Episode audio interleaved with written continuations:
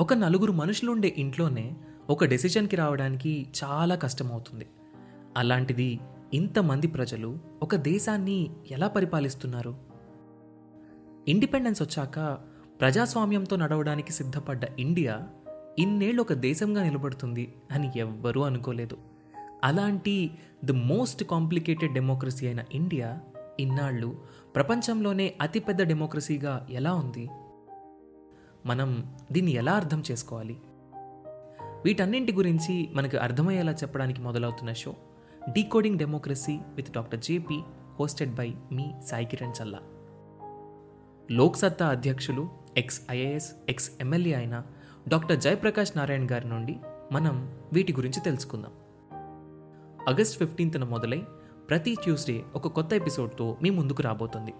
ఈ షోని మీ ముందుకు తీసుకొస్తుంది Kathanika media in collaboration with FDR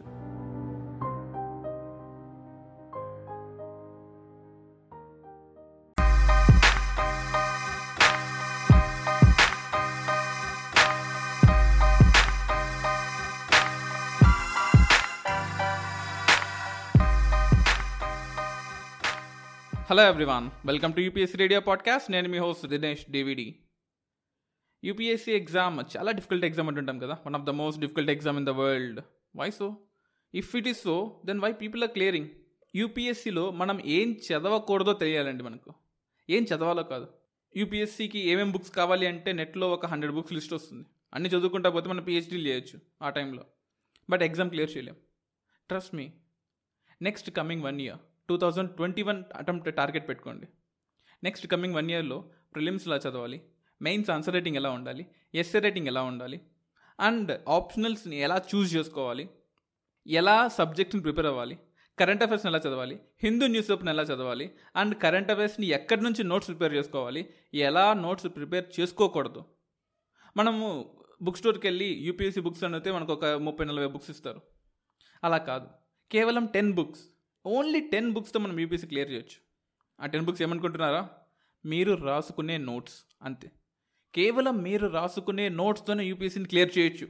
So trust me guys twenty twenty one అటెంప్ట్లో ఈ నెక్స్ట్ కమ్మింగ్ వన్ ఇయర్ జర్నీలో నాతో కలిసి ట్రావెల్ అవ్వండి. Every Monday and Wednesday new episodes release అవుతాయి. మీరు ఎక్కడైనా చదివి ఆ క్వశ్చన్ని అర్థం కాకపోతే లేదా ఆ కాన్సెప్ట్ అర్థం కాకపోతే UPSC radio at the rate of Gmail dot కామ్కి mail చేయండి.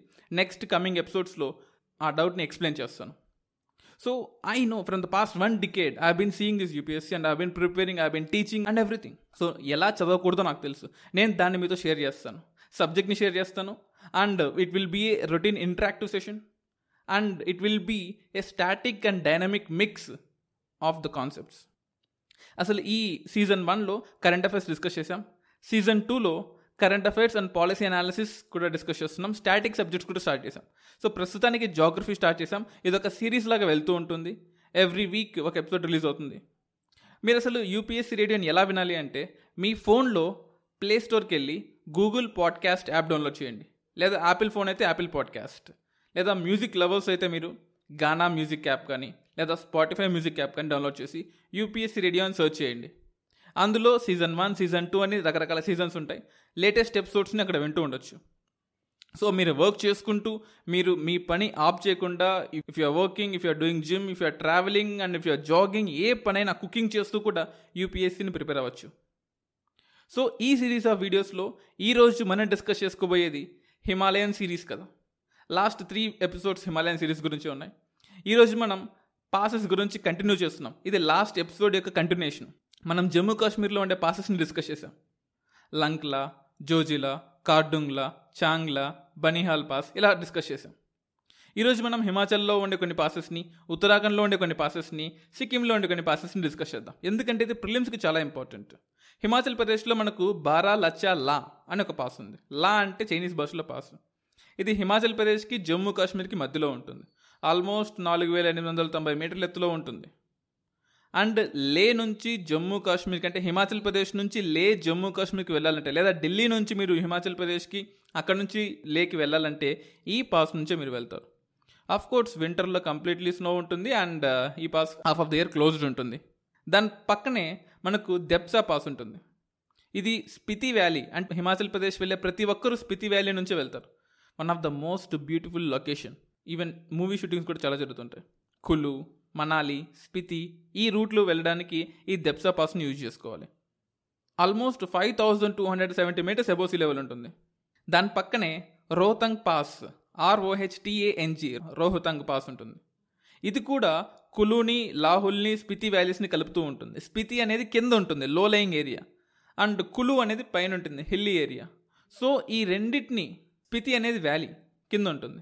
మనాలిని కులుని స్పితిని కనెక్ట్ చేసే ఈ Rohtang pass one of the biggest passes and greatest tourist attraction అంటే అఫ్ కోర్స్ ఎప్పుడు హిమాలయాస్లో కూడా ట్రాఫిక్ జామ్ ఉండే ఏరియా ఏది అంటే రౌతంగ్ పాస్ అనొచ్చు. అంటే ఇండియాలో ఝాన్సీ అనే ప్లేస్ ఎలాగో లైక్ నార్త్ సౌత్కి ఈస్ట్ వెస్ట్కి కనెక్షన్ ఎలాగైతే ఉంటుందో అలాగే రోహతంగ్ పాస్ కూడా ఉంటుందన్నమాట. మీరు ఢిల్ మీరు లే లడాక్కి బండి మీద వెళ్ళాలన్నా లేకపోతే కారులో వెళ్ళాలన్నా లేకపోతే మీరు ఎలా వెళ్ళాలన్నా సరే ఈ రోహతంగ్ పాస్ నుంచే వెళ్ళాలి. దానిపైన షిప్కీలా పాస్ ఉంటుంది. అఫ్ కోర్స్ ఇది కొంచెం నార్త్ ఈస్ట్గా ఉంటుంది మొత్తం హిమాచల్ ప్రదేశ్కి టిబెట్కి అంటే చైనాకి. హిమాచల్ ప్రదేశ్ నుంచి చైనాకి వెళ్ళే ఒక పాస్ అంటే కొండల్లో ఉండే గ్యాప్ పాస్ ఉంటాయి ఈ షిప్కీలా పాస్ ద్వారా మనం చైనాకి వెళ్ళొచ్చు. అఫ్ కోర్స్ ఇది నవంబర్ నుంచి ఏప్రిల్ వరకు కంప్లీట్లీ క్లోజ్డ్ ఉంటుంది. ఎందుకంటే మనకు సన్ ట్రాపిక్ ఆఫ్ క్యాప్రికాన్ దగ్గర ఉంటారు. ట్రాపిక్ ఆఫ్ క్యాన్సర్ దగ్గర కంప్లీట్లీ మనకు ఫ్రిజిడ్ జోన్ ఉంటుంది. లైక్ నవంబర్ డిసెంబర్ జనవరి ఫిబ్రవరి మార్చ్ ఈ ఏరియాస్లో సో ఈ ఏరియాస్లో ఈ పాస్ అన్ని క్లోజ్ అయి ఉంటాయి. చూడండి మీరు లే లడక్ వెళ్ళే బైకర్స్ వ్లాగర్స్ టూరిస్టులు అందరూ కూడా జూన్ నుంచి స్టార్ట్ చేస్తారు. ఎందుకంటే జూన్ నుంచి మనకు హీట్ అనేది జనరేట్ అవుతుంది.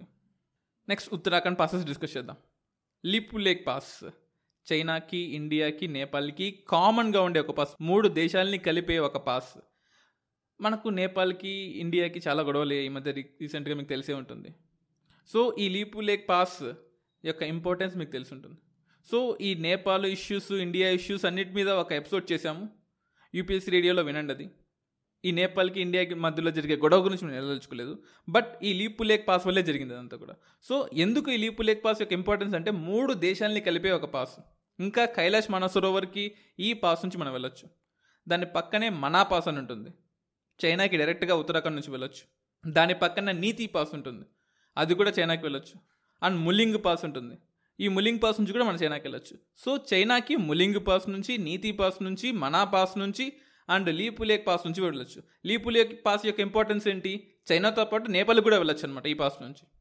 అండ్ సిక్కింలో కూడా మనకు అంటే ఈస్టర్న్ సైడ్ ఆఫ్ హిమాలయాస్లో కూడా మనకు కొన్ని పాసెస్ ఉన్నాయి. ఒకటి నాతులా. సిక్కింకి చైనాకి మధ్యలో ఉంటుంది పాస్ ఇది. ఆల్మోస్ట్ ఇది ఒక టూ థౌజండ్ ఇయర్స్ బ్యాక్ కూడా యాక్టివ్గా ఉన్న పాస్ అంటే ఏన్షియన్ సిల్క్ రోడ్లో కూడా యాక్టివ్గా ఉన్న పాస్ ఇది. నైన్టీన్ సిక్స్టీ టూ తర్వాత దీన్ని మనం క్లోజ్ చేసాం. చైనా వారితో మనకు జరిగిన తర్వాత ఈ సిక్కిం ఏరియాకి అంటే చైనా వాళ్ళు సిక్కింకి ఇండియాకి రాకూడదని చెప్పేసి ఈ పాస్ని మొత్తం బ్లాక్ చేసాం. కానీ టూ థౌజండ్ సిక్స్లో ఇద్దరం అగ్రిమెంట్ చేసుకున్న తర్వాత ఈ పాస్ని మళ్ళీ ఓపెన్ చేసాం. సో ఈ రోజుకి మనం సిక్కిం నుంచి వెళ్ళాలి అంటే ఈ నాతుల్లా పాస్ నుంచే వెళ్ళొచ్చు. దాని పక్కనే చుంబి వ్యాలీ అని ఉంటుంది. ఆ చుంబి వ్యాలీలో మనకు జలీప్లా నాకు పాస్ ఉంటుంది. ఇది కూడా సిక్కిం నుంచి భూటాన్కి వెళ్ళే పాస్. నాతులా పాస్ సిక్కిం నుంచి టిబెట్కి చైనాకి వెళ్ళొచ్చు. పక్కన ఉండే చుంబీ వ్యాలీలో ఉండే పాస్ నుంచి మనం సిక్కిం నుంచి భూటాన్ కంట్రీకి వెళ్ళొచ్చు. ఈ చుంబి వ్యాలీ కూడా చాలా ఇంపార్టెంట్ ఎందుకంటే చాలా టూరిస్టులు professional bikers vloggers and tourism activities మొత్తం కూడా ఈ చుంబి వ్యాలీలో ఉంటుంది. మనం నార్త్ ఈస్ట్కి వెళ్ళిపోయామనుకోండి అరుణాచల్ ప్రదేశ్. చాలా డిస్ప్యూట్స్ ఉన్నాయి అరుణాచల్ ప్రదేశ్కి ఇండియాకి కూడా. మనకు అక్కడ బామ్ డి లా అని ఒక పాస్ ఉంటుంది. మనకు అరుణాచల్ ప్రదేశ్కి భూటాన్కి మధ్యలో ఉంటుంది. అంటే వెస్టర్న్ సైడ్ ఆఫ్ అరుణాచల్ ప్రదేశ్లో మనకు ఈ బామ్ డి లా ఉంటుంది. మీరు ఈ ఆడియో పాడ్కాస్ట్ని అనలైజ్ చేయలేకపోతే గూగుల్ మ్యాప్స్ ఓపెన్ చేయండి. నేను చెప్పేది పాస్ చేసి సెర్చ్ చేయండి. మీకు ఈజీగా అర్థమవుతుంది. అండ్ నెక్స్ట్ సబ్జెక్ట్స్ అంటే మనకు ఒక హిమాలయస్ మాత్రమే ఇలా ఉంటుంది. బట్ నెక్స్ట్ వచ్చే గ్లేషియర్స్ రివర్స్ రివర్స్ ఎలా ఆరిజినేట్ అవుతాయి? ఇండియాలో ఏ ఏ రివర్స్ ఇంపార్టెంట్ యూపీఎస్సీకి మనకు ఏ ఏ రివర్స్ చదివితే ఎక్కువ మార్క్స్ స్కోర్ చేసే అవకాశం ఉంటుంది. ఏ ఏ రివర్ పక్కన ఎటువంటి మినరల్స్ ఉన్నాయి? కోల్ ఎందుకు గోదావరి దగ్గర ఉంది? కృష్ణ దగ్గర ఆయిల్ ఎందుకు ఉంది? మహానది దగ్గర ఐరన్ ఓర్ ఎందుకు ఉంది? అండ్ కొన్ని కొన్ని రివర్స్ దగ్గర డ్రాట్స్ ఉన్నాయి. కొన్ని రివర్స్ దగ్గర ఫ్లడ్స్ ఉన్నాయి. మనకు గుజరాత్ దగ్గరికి వెళ్ళామనుకోండి ఎక్కువ డ్రాట్స్ ఉంటాయి. అండ్ మనకు బీహార్లో వెళ్తే ఫ్లడ్స్ ఎక్కువగా ఉంటాయి. ఒక్కో రివర్ దగ్గర ఒక్కో different type of geographies and economies మనకు ఇండియాలో ఉంటాయి. ఆ టాపిక్స్ అన్నీ కూడా మనం next coming geography series of పాడ్కాస్ట్లో వింటూ ఉందాం. సో మీరు ఈ ఎపిసోడ్స్ని వింటూనే మీరు ప్రిపేర్ అవ్వచ్చు. మీ పనులు ఆపకుండా కంటిన్యూ చేస్తూనే యూపీఎస్సీని కూడా ప్రిపేర్ అవ్వచ్చు. సో అరుణాచల్ ప్రదేశ్లో మనకు బాంబీలా తర్వాత అంటే అరుణాచల్ ప్రదేశ్కి భూటాన్కి మధ్యలో ఉండే పాస్ తర్వాత మనకు next most important pass Dihang pass మయన్మార్కి Arunachal ప్రదేశ్కి మధ్యలో ఉంటుంది. మనం మయన్మార్కి వెళ్ళాలంటే అంటే ఇప్పుడే కాదు బ్రిటిష్ టైంలో కూడా ఈవెన్ సుభాష్ చంద్రబోస్ కూడా మయన్మార్కి ఇండియాకి ఈ దిహాంగ్ పాస్ నుంచి వెళ్ళేవాడు. అని బోస్ సిరీస్లో ఉంటుంది. ఆల్మోస్ట్ నాలుగు వేల మీటర్ల ఎత్తులో ఈ పాస్ ఉంటుంది. దాని కింద డైఫర్ పాస్ అని ఉంటుంది. ఇది కూడా లీపు లేక్ పాస్ లాగా మూడు దేశాలని కలుపుతుంది. మనకు ఉత్తరాఖండ్లో ఉండే లీపు లేక్ పాస్ మూడు దేశాలని కలుపుతుందని చెప్పాం కదా. Nepal India China. అలాగే ఈ Diphu pass India China Myanmar దేశాలని కలుపుతుంది. సో మూడు దేశాలకి గేట్వే ఈ డైఫర్ పాస్ దాని కింద చంకన్ పాస్ అని ఉంటుంది. ఇది కూడా అరుణాచల్ ప్రదేశ్ అండ్ మయన్మార్కి కలుపుతూ ఉంటుంది. జనరల్గా ఇన్ఫిల్ట్రేషన్ ఇల్లీగల్ ఇమిగ్రేషన్ కూడా ఈ చంకన్ పాస్ నుంచి జరుగుతూ ఉంటుంది. ఈ పాసెస్ అన్నీ కూడా మనకు ప్రిలిమ్స్కి చాలా ఇంపార్టెంట్ నెక్స్ట్ మనం ఇండో గ్యాంజెటిక్ బ్రహ్మపుత్ర ప్లేన్ ఎలా ఫామ్ అయ్యాయి ఆ ప్లేన్స్ యొక్క ఇంపార్టెన్స్ ఏంటి ఎందుకు గ్రీన్ రెవల్యూషన్ అక్కడే ఫస్ట్ స్టార్ట్ అయింది? ఈ రోజుకి కూడా ఒక తెలంగాణ రాయలసీమ ఫార్మర్ సూసైడ్ చేసుకుంటూ ఉంటే పంజాబ్ హర్యానా గంగా ప్లేన్స్లో ఉండే ఫార్మర్స్ మాత్రం ఒక డూప్లెక్స్ హౌస్ కట్టుకొని దర్జాగా ఒక ట్రాక్టరు ఒక కార్ని ఎలా మెయింటైన్ చేస్తున్నారు? ఎందుకు మెయింటైన్ చేస్తున్నారు? నార్త్ ఇండియన్ ఫార్మర్స్కి సౌత్ ఇండియన్ ఫార్మర్స్కి ఉన్న జాగ్రఫికల్ లొకేషన్స్ వల్ల జరిగే చేంజెస్ ఏంటి? అసలు ఈ ప్లేన్స్ ఎలా ఫామ్ అయ్యాయి? ఎందుకు ఫామ్ అయ్యాయి? వీటి యొక్క economic importance cultural importance forestry importance ఇవన్నీ కూడా మనం డిస్కస్ చేసుకుందాం. Indo Gangetic Brahmaputra plain India యురేషియాతో ఢీ కొన్నప్పుడు ఇండియా మూవ్ అవుతూనే ఉంది. ఈ రోజుకి కూడా five centimetres every year move అవుతుంది. అందుకోసమే well I was making this episode ఈరోజు just one hour back north east ఇండియాలో ఎర్త్క్వేక్ వచ్చింది. మిజోరాంలో ఎర్త్క్వేక్ వచ్చింది. And one week back exactly from this day ఢిల్లీలో లాస్ట్ మంత్ వరకు పదమూడు ఎర్త్క్వేక్స్ వచ్చాయి. ఎందుకు ఎందుకు ఇన్ని ఎర్త్క్వేక్స్ పంజాబ్లో హర్యానాలో యూపీలో బీహార్లో వెస్ట్ బెంగాల్లో డార్జిలింగ్లో నార్త్ ఈస్ట్ ఇండియాలో ఎందుకు ఇన్ని ఎర్త్క్వేక్స్ వస్తున్నాయి? అరే ఒక్క ఢిల్లీలోనే ఒక వన్ మంత్లో పదమూడు ఎర్త్క్వేక్సా how can this be possible and why is this happening as I said India నార్త్కి move అవుతూ ఉంది. ఇండియా అనే కాంటినెంట్ నార్త్కి మూవ్ అవుతూ ఉంది. నార్త్కి మూవ్ అవుతుంది అంటే మొత్తం రష్యాని చైనాని మనం నార్త్కి పుష్ చేస్తూ మూవ్ అవ్వట్లేదు. అవి స్టాగ్నెంట్గా ఉన్నాయి. మనం మాత్రం పుష్ చేస్తూనే ఉన్నాం. మనం పుష్ చేస్తున్నప్పుడు మధ్యలో frictional forces tension forces create అవుతుంటాయి. అలా టెన్షన్ ఫిక్షనల్ ఫోర్సెస్ ద్వారా ఒక్కసారిగా ఎనర్జీ రిలీజ్ అయినప్పుడు అంటే మనం ఒక బాడీని పుష్ చేస్తూ పుష్ చేస్తూ ఉన్నాం ఒక కార్ స్టాగ్నెట్గా ఉంది దాన్ని మనం పుష్ చేసాం.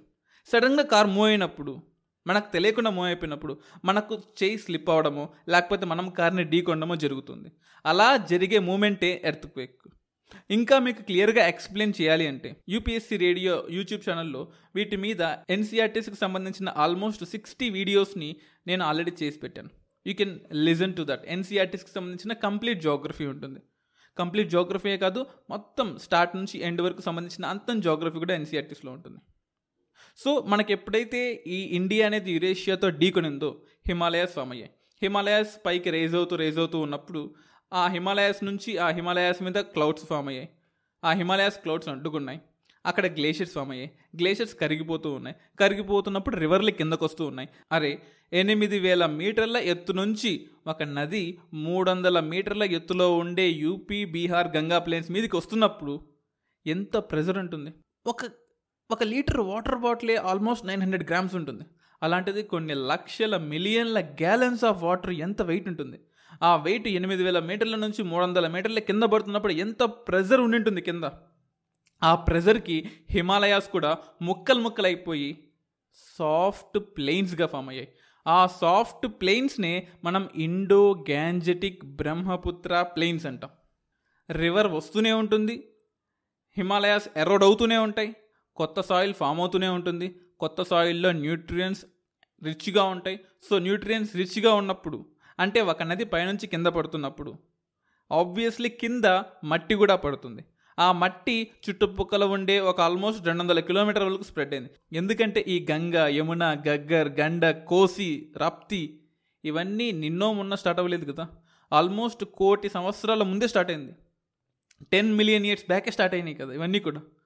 So ten million years back నుంచి ఈ హిమాలయాస్లో పడ్డ ప్రెజర్ అంతా రాళ్ళన్నీ కూడా బౌల్డర్స్గా స్టోన్స్గా సిల్ట్గా శాండ్గా క్లేగా మట్టిగా మారి ఈ గంగా బ్రహ్మపుత్ర ఇంకా చెప్పాలి అంటే పంజాబ్ హర్యానా ఢిల్లీ యూపీ బీహార్ అస్సాం ఈ స్టేట్స్ అన్నిటిలో కూడా మనకు సన్నటి లేదా సన్నటి మట్టి రావడానికి కారణం. ఇంకా చెప్పాలి అంటే ఈ అల్యువెల్ ప్లెయిన్స్ ఏవైతే ఉన్నాయో అంటే ఒండ్రు నెలలు అంటాం మనకు బీచ్లో ఎలాగైతే సాయిల్ ఉంటుందో అలాగే ఈ స్టేట్స్లో ఇందాక చెప్పిన స్టేట్స్లో కూడా అలాగే ఉంటుంది. ఆల్మోస్ట్ మూడు వేల రెండు వందల కిలోమీటర్లు ఈ సాయిల్ అనేది స్ట్రైట్గా ఉంటుంది. అఫ్ కోర్స్ కొంచెం సాయిల్ పాకిస్తాన్లో కూడా ఉంటుంది. సో ఇండియన్ షేర్ ఆల్మోస్ట్ రెండు వేల నాలుగు వందల కిలోమీటర్ల ఆఫ్ ప్యూర్ వర్జిన్ సాయిల్ని మనం ఇక్కడ చూడొచ్చు. మనకు వెస్టర్న్ బార్డర్లో Sulaiman ranges and Kirthar ranges అని హిల్స్ ఉంటాయి.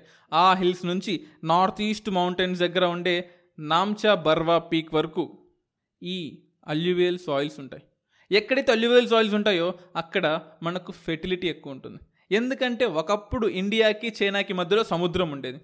దాని పేరు తెతిస్సి అంట. ఆల్మోస్ట్ కోటి సంవత్సరాల ముందు టెన్ మిలియన్ ఇయర్స్ బ్యాక్. ఆ టెన్ మిలియన్ ఇయర్స్ బ్యాక్ ఈ సముద్రం అంతా బుడకపోయింది. అంటే ఇండియా నార్త్కి మూవ్ అయ్యే కొద్దీ మధ్యలో ఉండే ఫాజిల్స్ చెట్లు చేపలు అండ్ బయోటా స్ట్రాటా అవన్నీ కూడా కంప్రెస్ అయిపోయి హిమాలయాస్గా ఫామ్ అయ్యాయి. సో ఆ హిమాలయాస్లో ఉండేదంతా కూడా ఫాజిల్ సెడిమెంటరీ రాక్. ఆ సెడిమెంటరీ రాక్ మీద నది పారుతూ ఉన్నప్పుడు మనకు వచ్చేది pure nitrogen soil. So obviously ఈ ఐదు స్టేట్స్లలో నైట్రోజన్ని చాలా తక్కువ యూజ్ చేసినా సరే మనకు గుడ్ అమౌంట్ ఆఫ్ ఫెర్టిలైజర్ ఉంటుంది. అంటే సాయిల్లోనే ఇన్బిల్ట్ ఫెర్టిలైజర్ ఉంటుంది. దట్స్ ఎ గ్రేట్ థింగ్ కదా. సౌత్ ఇండియా లాగా కొన్ని వందల కేజీల ఫెర్టిలైజర్ని మనం యూజ్ చేయక్కర్లేదు. అండ్ వాటర్ అవైలబిలిటీ కూడా ఈజీగా ఉంటుంది. ఒక జేసీబీ తీసుకొని ఒక ప్రొక్లైనర్తో కొన్ని హండ్రెడ్స్ ఆఫ్ కిలోమీటర్స్ ఆఫ్ కెనాల్ని ఈజీగా బిల్డ్ చేయొచ్చు. అదే తెలంగాణలో రాయలసీమలో అనుకోండి వెరీ హార్డ్ రాక్ ఉంటుంది. మనం ట్యాంక్ ఇరిగేషన్ తప్ప Bhagiratha mission Kakatiya tank irrigation తప్ప ఇక్కడ కెనాల్ ఇరిగేషన్ మనం బిల్డ్ చేయలేం. అదే నార్త్ ఇండియాలో ఎన్ని canals upper Ganga canal lower Ganga canal Ghaggar canal Kosi canal Gandak canal ఎన్ని కెనాల్స్ ఉన్నాయి? So north India having physiographic advantage మరి సౌత్ ఇండియాకి ఏమీ లేదా? ఉంది. క్లైమటలాజికల్ బెనిఫిట్స్ కూడా ఉన్నాయి. మోర్ హీట్ ఉంటుంది. మోర్ మాయిశ్చర్ ఉంటుంది. షుగర్ కేన్ లాంటి క్రాప్స్ పండియచ్చు. అఫ్ కోర్స్ ఈ డిఫరెన్సెస్ ఆఫ్ స్టేట్స్ ఒక్కో స్టేట్లో ఉండే అగ్రికల్చర్ ఎలా ఉంటుంది? ఎలా ఉండాలి? వీటన్నిటినీ కూడా మనం నెక్స్ట్ సిరీస్ ఆఫ్ ఎపిసోడ్స్లో డిస్కస్ చేద్దాం. యూపీఎస్సీ రేడియో యూట్యూబ్ ఛానల్లో కూడా మీరు వినొచ్చు. And trust me we will travel together next one year మనం ఎవ్రీ వీక్ అప్డేట్స్ పెట్టుకుందాం. ఈ వీక్లో ఏం చదవాలి? టార్గెట్స్ని రీచ్ అయ్యామా లేదా? రీచ్ అవ్వకపోతే ఏం చేయాలి? టార్గెట్స్ని ఎలా పోస్ట్పోన్ చేయాలి? ఎలా పోస్ట్పోన్ చేయకూడదు? ఏం చదవకూడదు? ఏం చదవాలి? నోట్స్ ఎలా ప్రిపేర్ చేసుకోకూడదు? ఎలా ప్రిపేర్ చేసుకోవాలి? అండ్ తప్పులు ఎలా చేయకూడదు మనం తెలుసుకుందాం. And secure two thousand twenty one that is our target two thousand twenty one prelims మనకు కావాలి. మెయిన్స్ ఆన్సర్ రైటింగ్ కూడా కావాలి. ఎస్ఏ ఆన్సర్ రైటింగ్ కూడా కావాలి. And over period of time and I need one support from you guys because this is completely free of cost నా కోడ్స్ని మీరు share చేయండి. Tell a friends there is a radio for UPSC ఈ UPSC రేడియోతో మీరు ఈజీగా prepare అవ్వచ్చు. And if you share the content నాకు కొంచెం పుష్అప్ అండ్ బూస్ట్ వస్తుంది. Okay I need to do more episodes interact with me mail me Telegram group ఉంది మనకు. టెలిగ్రామ్లో యూపీఎస్సీ రేడియో అని టైప్ చేయండి. అండ్ అన్ని అప్డేట్స్ మీకు ఉంటాయి దానిలో. ఎలా ప్రిపేర్ అవ్వాలి ఎలా ప్రిపేర్ అవ్వకూడదు. మన పర్సనాలిటీని కూడా మనం డెవలప్ చేసుకుంటూ అప్గ్రేడ్ చేసుకుంటూ పోదాం. Thank you everyone for listening to UPSC radio podcast నేను మీ హోస్ట్ దినేష్ డివిడి